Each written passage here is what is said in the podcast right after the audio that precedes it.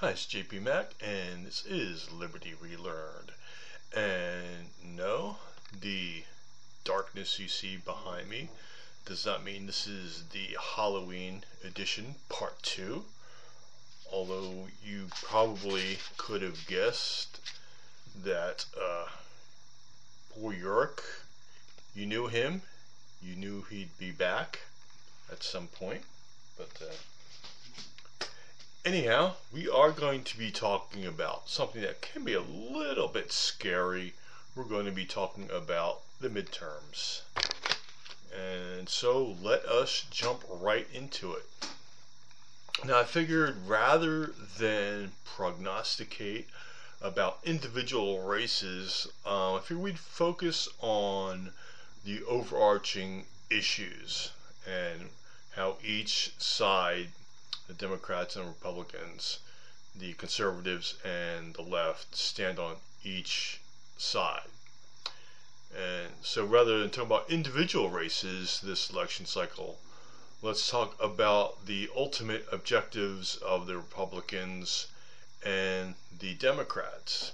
So the Republicans basically are going to uh, focus on the idea of individual individual individualism, individual rights and responsibilities, where the Democrats or the left, as they've become, um, are going to focus, of course, on collectivism. So you have already two opposing points of view that we're going to have to talk about and dissect each group wants something different. Uh, the Republicans, of course, as their name would suggest, they are into republicanism and also federalism. So, what that is basically is these decentralization of power. More power in the hands of the people, less in the hands of the federal government.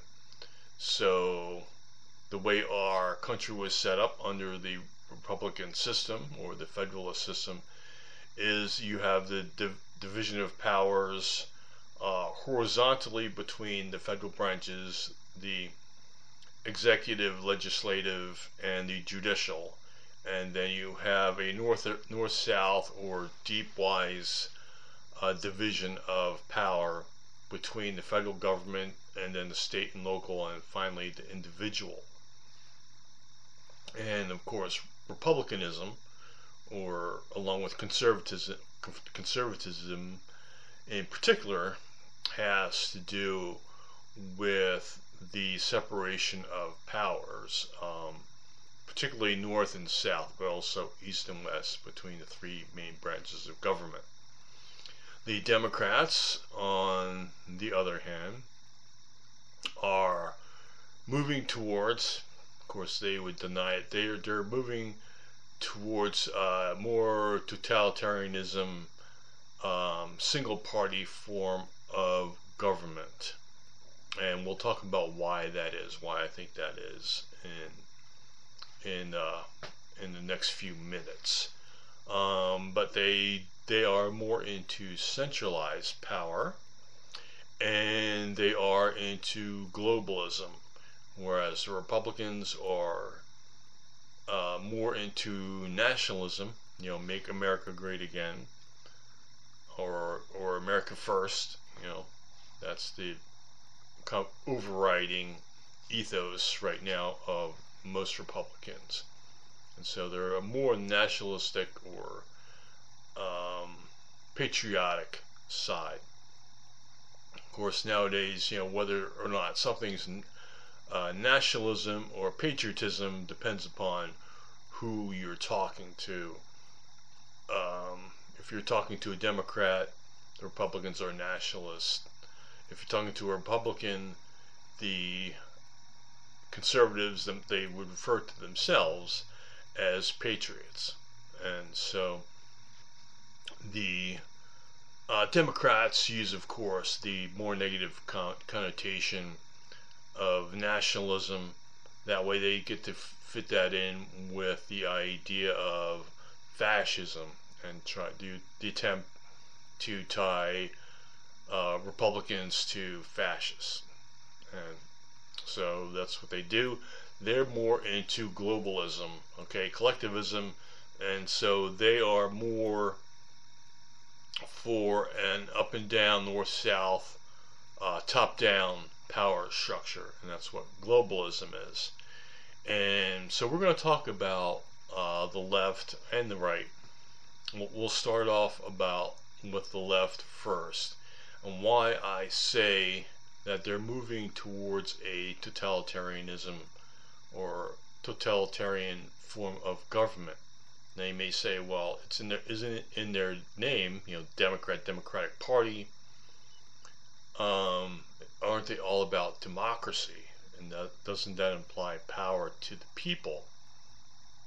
But in reality, what it really means is power to the government, and the people are just their um, validation, what they use for validation for passing what passing their laws that they want.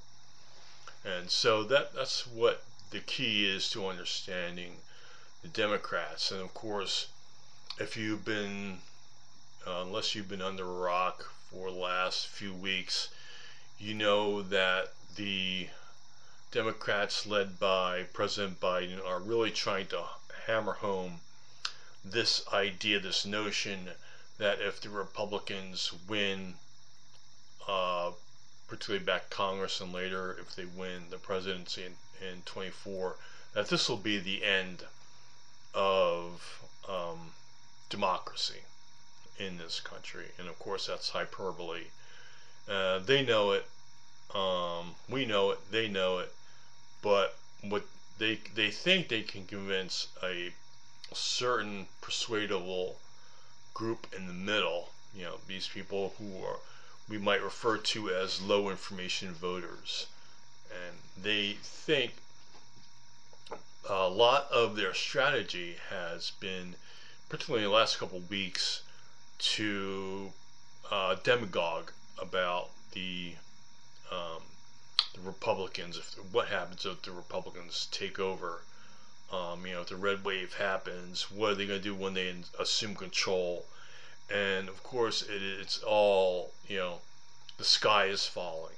That's basically their message because they don't have really any achievements to to run on, right?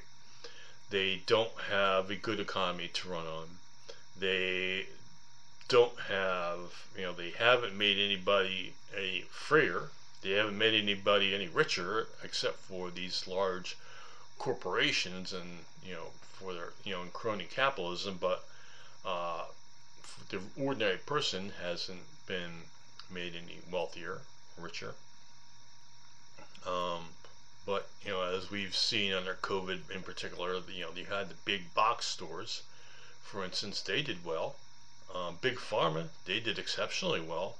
You know, they're we are now being forced to consume their products, and their aim is to force more people to consume to consume their products or pressure people into consuming their products. And we'll talk about a little bit about that too as we discuss the uh, things that the left wants as opposed to the right.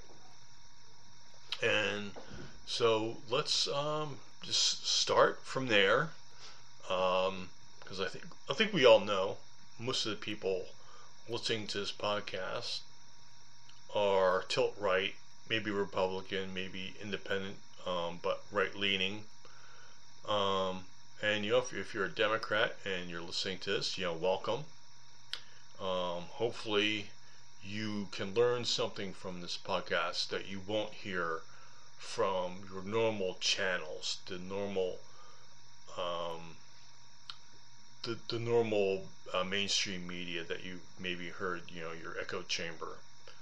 Um, for maybe you'll pick up, maybe you'll learn something uh, about um, how the left views themselves and how the right views themselves, and maybe you'll learn something about how the left, the the right will and conservatives will um, in their own words, describe what they want.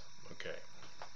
Um, I can't speak for the entire right wing or Republican or uh, conservative coalition, but I think I do speak for a great number of Republicans and people who are right leaning, either, libertarian or uh, conservative. Um, because I, I consume a lot of uh, information from right leaning sources, you know, in, in, the media, on social media, and also um, different programs on TV. Um, so I'm pretty familiar with, I guess, the, the the moving issues, the zeitgeist, as you will, of the right, and most of the people I suspect listening to this or watching this um, know what the right wants, and but maybe we haven't been clear about what the left wants. Um, and maybe even people, Democrats, aren't even clear about what they want. Um, what if they had all of the power that they want? What would that world look like necessarily? What if we took their policies that they're on now and their ideology? What if we took that to its logical extreme? What would happen? What kind of world would that produce? And so we're going to talk about that a little bit here. And then we'll explain, of course, um, about what I believe that the vast majority of conservatives want. The vast majority of like right-leaning people in this country in the United States want.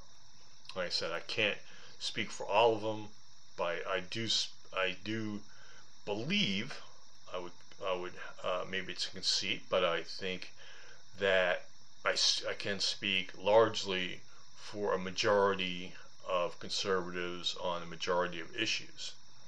Again, you know, no two people are alike. Um, that's kind of our nature is not to be in such lockstep as much as you might associate with members of the left or, or the Democrat Party. Uh, particularly the way they vote, they tend to vote lockstep, and uh, we Republicans and conservatives are tend to be a little bit more chaotic and less regimented in our approach. And there's pros and cons to both of those approaches. But, you know, you're going to hear the right wing point of view. I'm going to try and identify what I believe are the essential components of the left wing uh, point of view and try and do it as in an objective way as possible. Um, I, and I stress, you know, as objectively as possible because I'm not a member of the left. I never have been, probably never will be. I can't foresee any circumstance in which I will be.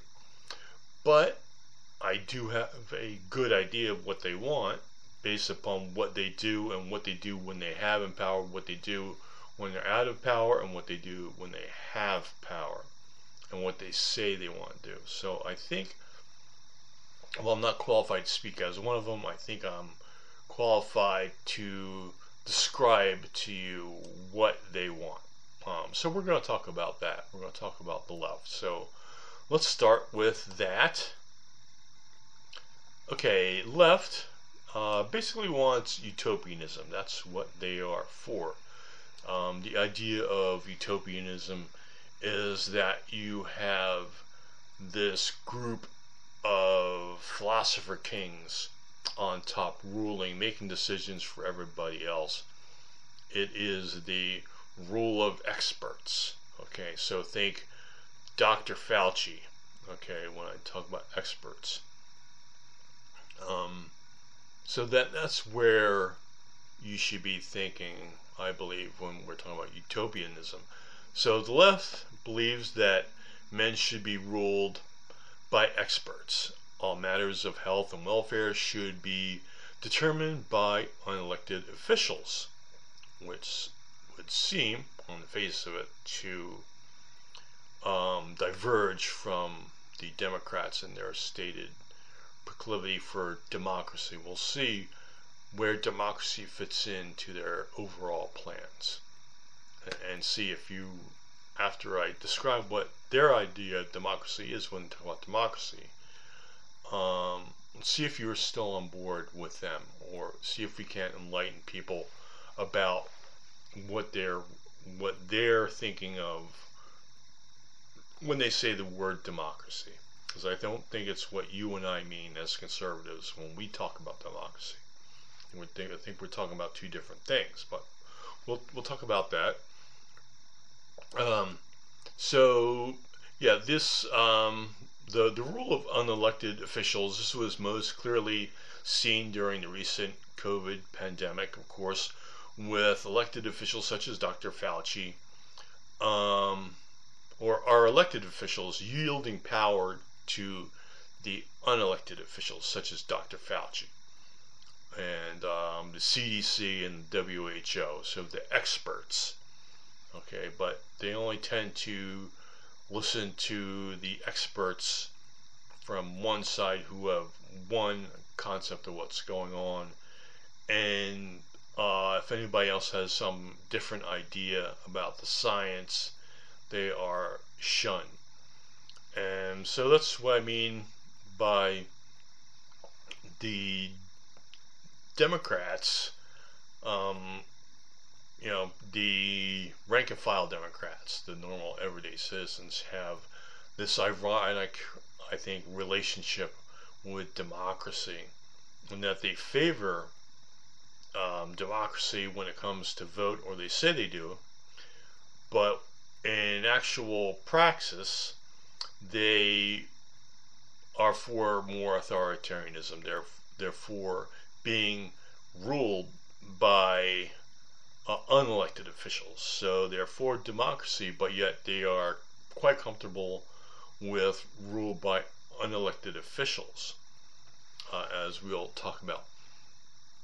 And so, uh, utopianism, uh, carried to its logical extreme, is a, a totalitarian in nature. Only the choices in the only choices in life would be those pre-approved by the state. Someone, a member of an elite of the elite class, will determine what is good for society, the state, and for you. Uh, democracy won't mean the people will get to determine how they will be ruled. Only which of a few pre-selected candidates will serve in various capacities. There are no natural rights in a utopian society. The totalitarian society will run on a series of privileges doled out for the correct behavior and punishments for bad behavior. So, really, not unlike how prisoners in a penitentiary or prison are treated. Okay, if they toe the line and they don't cause problems, they're giving more and more privileges as time goes on. If they are uh, problem prisoners, they have their privileges revoked, and life is harder for them if they don't uh, follow the rules. And so it's really not unlike uh, prison population, only uh, writ large among the entire population. And so, um, so the the first thing to talk about with the totalitarian society is control. A totalitarian system must have mechanisms to control the people living within them. Many of these controls already exist in crude but constantly refined and augmented forms today. The CCP in China has a social credit system um, which evaluates people by their actions and doles out privileges um, such as where you can live, work, and go to school, what kind of school you go to, what kind of job you have, given according to the behavior of the people. Um, and these, these are behaviors favored by the party all right, the experts. So in the case of China, you're talking about when you're talking about experts, you're talking about mainly uh, the party members. So they're basically, in the case of China, it's they're interchangeable. The party are experts. Okay, we have different rule. We have different word. You know, we have ruling class in the United States, but we talk about it a little bit differently. But in China, their ruling class is the Communist Chinese Party. Um, and so, but not unlike in China, um, here in the West, the system we have the system of environmental, social, and governance, or ESG. And that has been developed to control the actions of corporations and governments.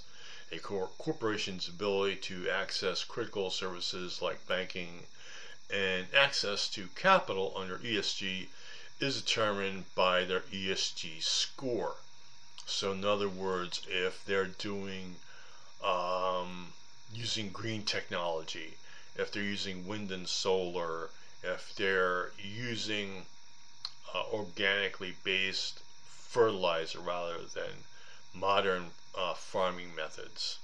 Okay, this all gets you a um, great ESG score, but as we've seen in countries like Sri Lanka, um, you can have a really almost perfect uh, ESG score being doing everything right according to the leaders, um, and your country can still um, be destroyed for all intents and purposes. So we've seen that, and of course, uh, ESG is very something that something that the World Economic Forum under Klaus Schwab is very interested.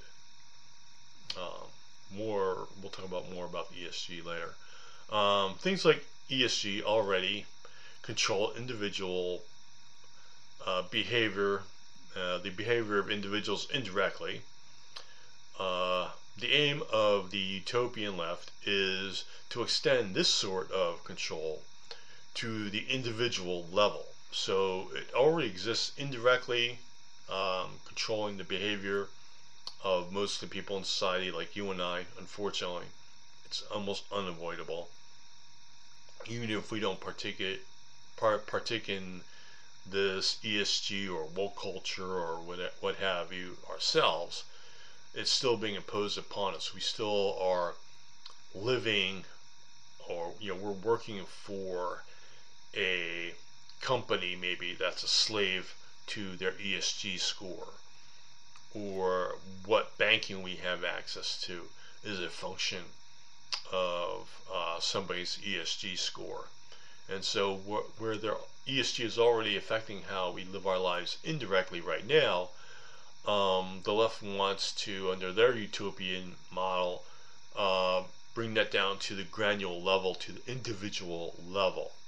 Um, like some, not unlike what they have in China now with their uh, social score, their social credit system.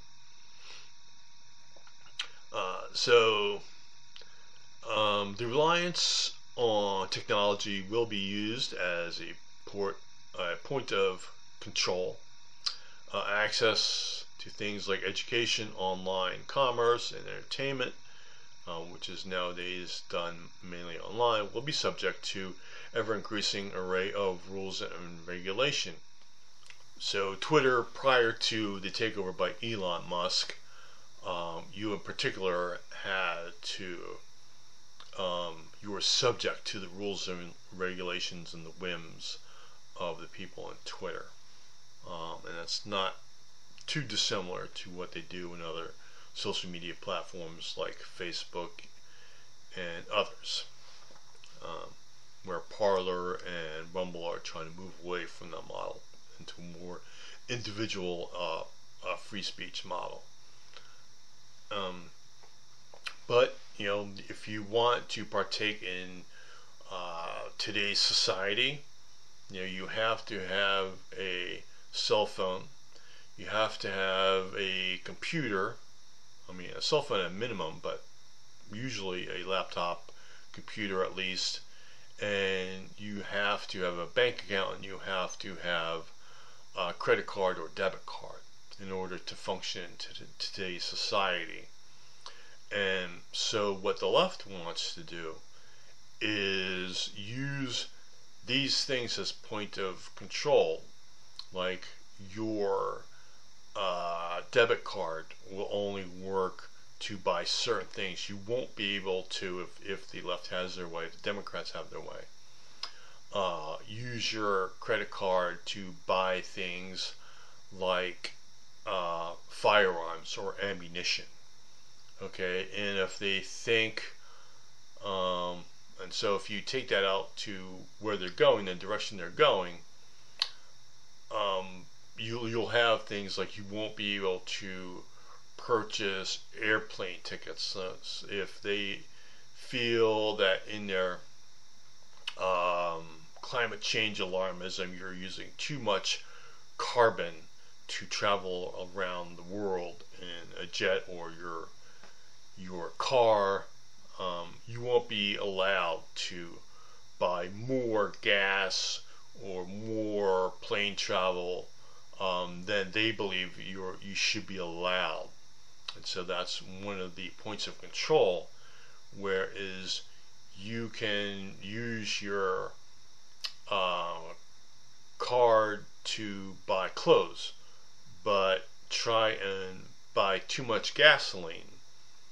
This, you know, you won't be able to use it. Or if you're in the wrong industry, like if you're a firearms manufacturer, for, for instance, you won't be able to access banking services because of ESG, and that's all, already the case. And if you're a um, if you're into oil exploration or natural gas exploration, uh, you won't have you won't have the availability to capital and banking services to fund your operation because they don't want fossil fuels.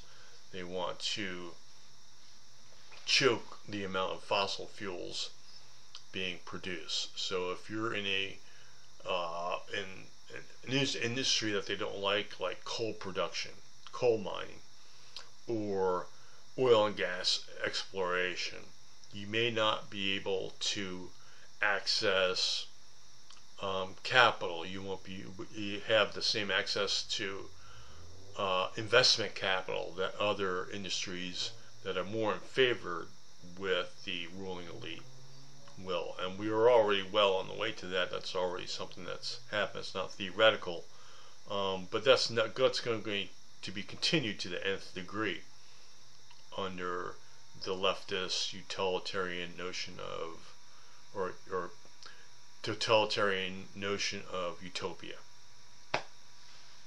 Um, so you'll have, um, in order to partake in the modern lifestyle, people will be made to trade their freedom and privacy for goods and services.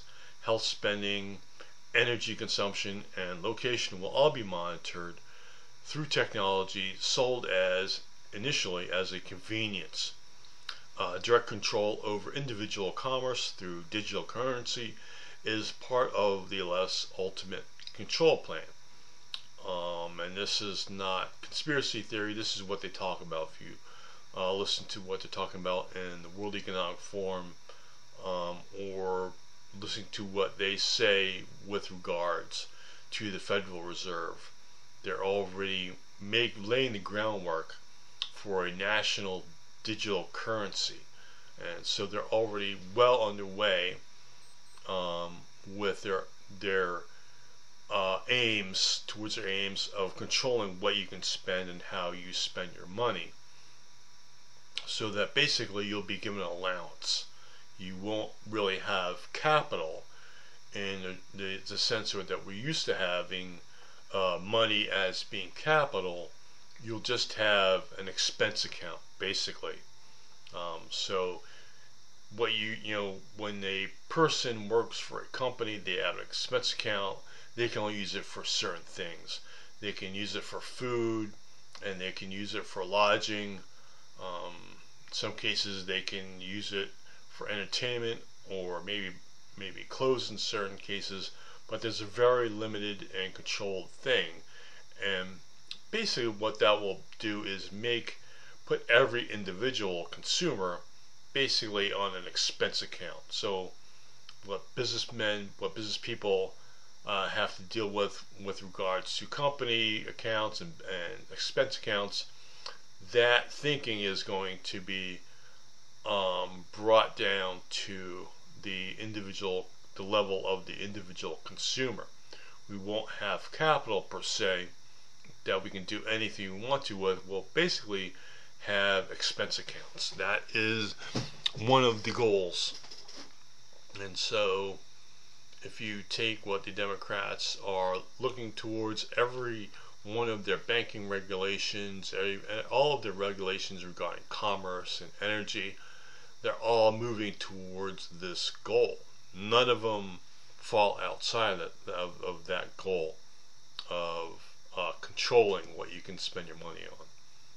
And and so you can look um, whenever they propose laws and bills and what laws they do pass and the laws they propose and what the candidates run on, um, you won't see anything really that doesn't ultimately lead to somebody controlling what you can spend your money on, um, even more so than the government already does.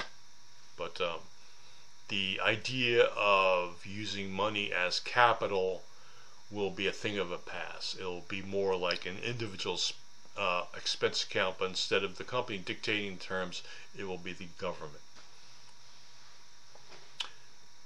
Okay, uh, next, um, so you'll have, they'll have direct control over individual commerce through digital currency. They're already laying the groundwork for that.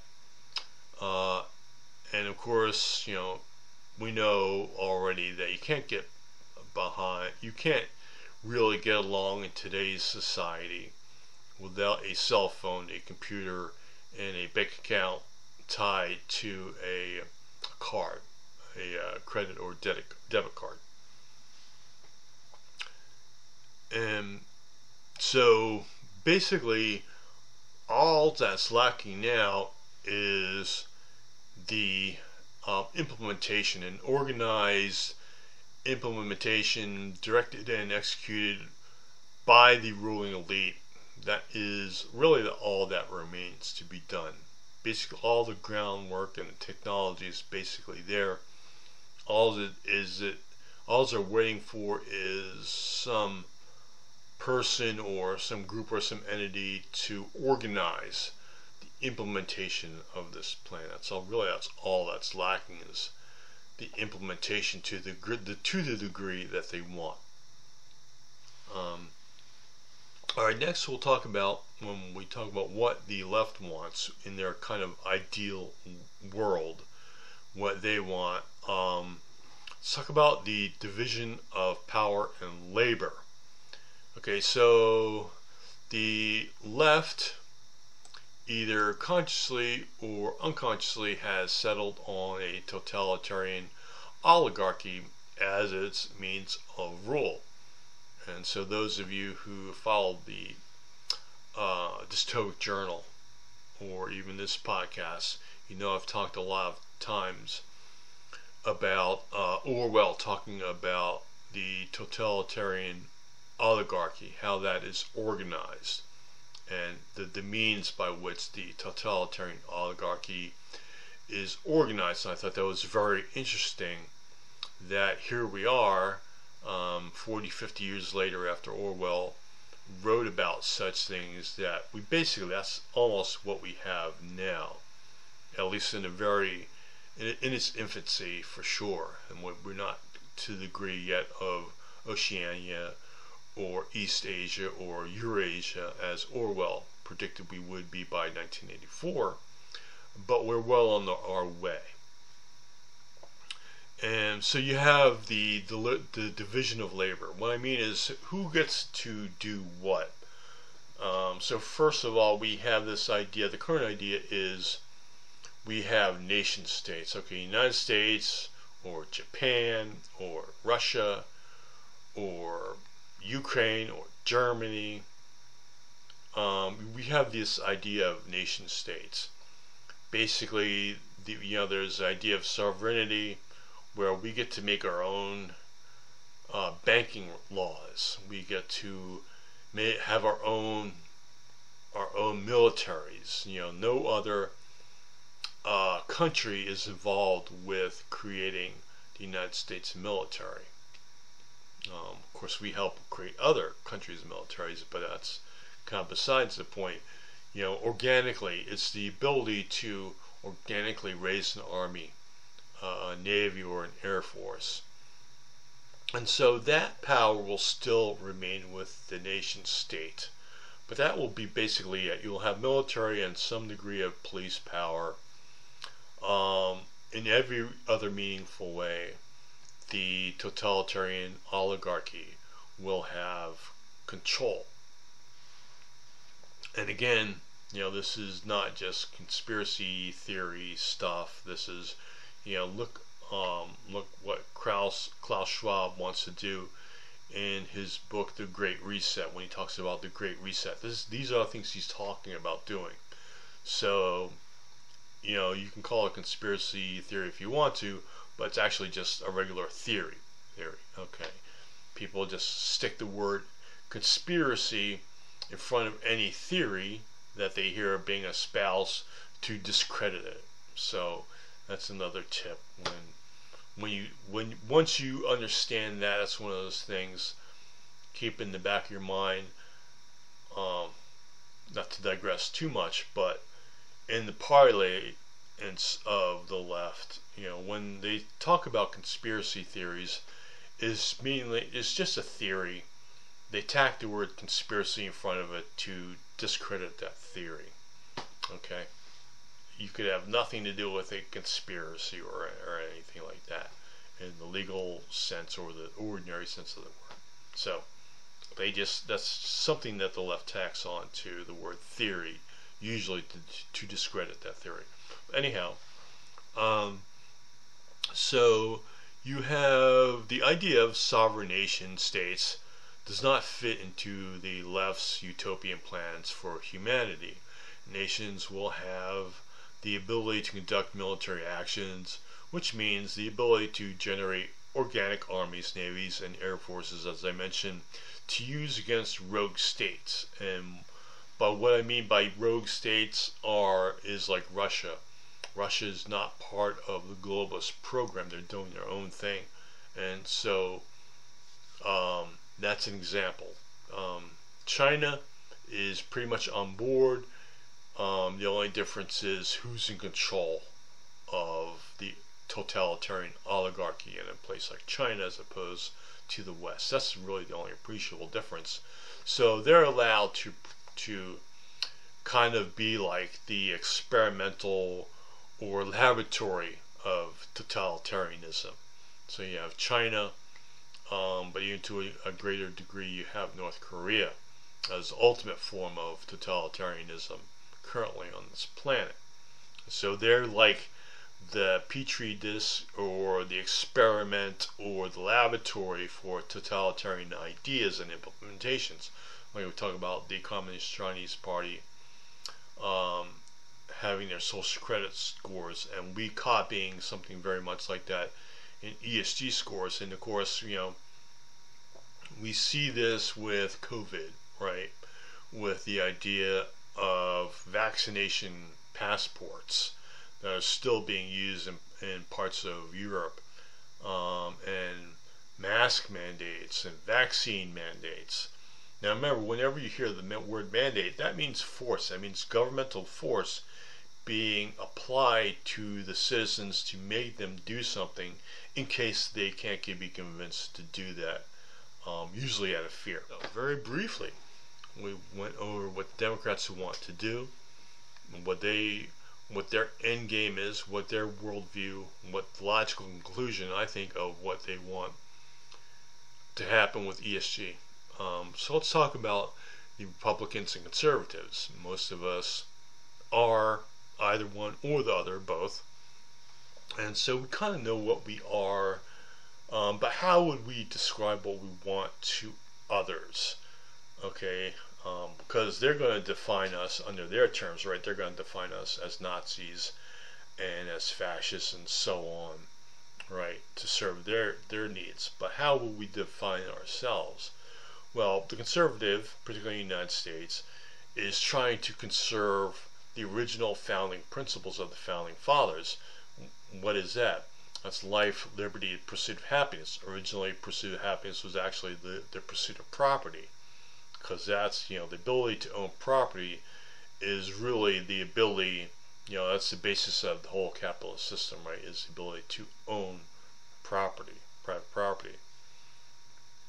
And so it's life, liberty, the pursuit of happiness or property. Um, it is uh, we the people. It is the Decu- De- Declaration of Independence. Um, the assertion that some governments, if they're not of the people, by the people, for the people, then they are not legitimate governments. Okay, that is the concept, and also there is the idea of separation of powers, that no one person in the government, no one entity in the government has too much power. And so you have the, again, the horizontal separation of powers with the legislative, uh, the judicial, and the executive branches in the federal government, and also the powers running north, south, or deep um, from the federal government to the states to the individuals. And the idea is that the federal government was actually very limited in scope, particularly under the, uh, under the original concept. We've kind of gotten away from that now. We've made the federal government very powerful. Um, we basically made them into our rulers. That's Democrats and Republicans alike, but I would say mostly Democrats or prior to them, um, other others. But so as a conservative, we're trying to conserve the idea of separation of power. No part of the government has too much power. Um, we understand conceptually that the bigger the government is, the smaller the citizen. Okay, the more the, the government can do, the less the citizen is allowed to do. And so that is how we define our ourselves. And that's why we are for smaller government, less government spending. Um, like our idea of to deal with inflation is to do, deal with inflation at its source. What's the source of inflation? Well, it's mainly it's, it's a lot of things, but it's mainly the government printing money. We want to limit the amount of money the government prints. And of course, we had several trillion dollar spending bills. Um, some have been reduced to just under a trillion, but basically, we're talking about trillions upon trillions of dollars. Um, started under COVID, under Trump, and has only ballooned since then. And the only reason that we don't have more spending is because there's you know there's just enough control in Congress to limit what the Democrats can do with regards to spending. But the Republicans want to address uh, the the problem of inflation by at the source, which is government printing less money, which means the government doing less things with the taxpayers' dime, uh, less money going out paying for things, you know, the largesse going out to the population. The Democrats, conversely, want to deal with inflation by giving you more money for uh, to deal with inflation. So, you know, um, so if their idea is that if a gallon of gas costs five dollars, well, they want to supplement you. They want to give you money, or if your grocery bill is $200, they want to give you more money to make up for the inflation which their policies have caused. Okay? So they don't ever really reduce inflation. If you understand basic economics, you know that their policies can never work. When they say their anti-inflationary policies, you know, their Inflation Reduction Act, so called, can never reduce inflation what it actually does is temporarily make the effects of inflation uh, easier to deal with or temporarily lessens the effect of inflation. It doesn't reduce the inflation. It just gives you more money to spend on things that already cost more because of their they're spending more money, and so it becomes a vicious cycle. Now, once you so they say the the federal government, let me just real quick. Uh, federal government gives you money because they caused inflation, and now groceries cost more. Now you need money. They're going to give you more money, obviously strings attached, and now them giving you the very act of them giving you money to deal with inflation is going to cause more inflation. They're going their ideas that they're going to give you even more money, and of course more more strings attached, more leverage points as we talked about, more lo- reliance on the government for what you have until you become basically dependence on the government, and then you have something like um, a serf serfdom kind of system there, We have the aristocracy, the high aristocracy, and the low peasants acting as serfs. Um, so not a true slave society, but something very similar. So it's a regression in the economic system. And so that's the main difference. Um, so you have the idea of role of government. Um, this is why you know that it's just baloney when the um, Democrats talk about um, we're going to be become a fascist state. You know, if that'll be the end of democracy if the Republicans win in a few days and take over next January. And if, God forbid, if Trump wins or some Republican wins, that's going to be the end of democracy. Well, I can tell you with absolute certainty that if the Republicans win in a few days and take over in January, that next year there'll still be elections two years from now, 24, there'll still be a presidential election. There will still be a primary process.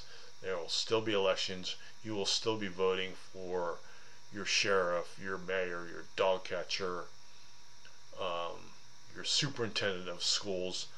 You know, there'll still be elections. So don't worry. I'm here to tell you as, as a as a as much as I can represent the all Republicans or all conservatives or all libertarians. As much as I can, I can pretty much assert, pretty certainty, with a great deal of certainty, that we'll still be having elections two and four years from now. So don't you worry. All right. Um, so thank you for listening. Uh, I appreciate you listening and watching on Rumble. Um, also on uh, following online, libertyrelearn.com. Also at LR Podcast on GETTR, and following me, JP Mac, on uh, Facebook and on, well, well, me, JP Mac, on Parler and Liberty Relearn on Facebook. So thank you for listening.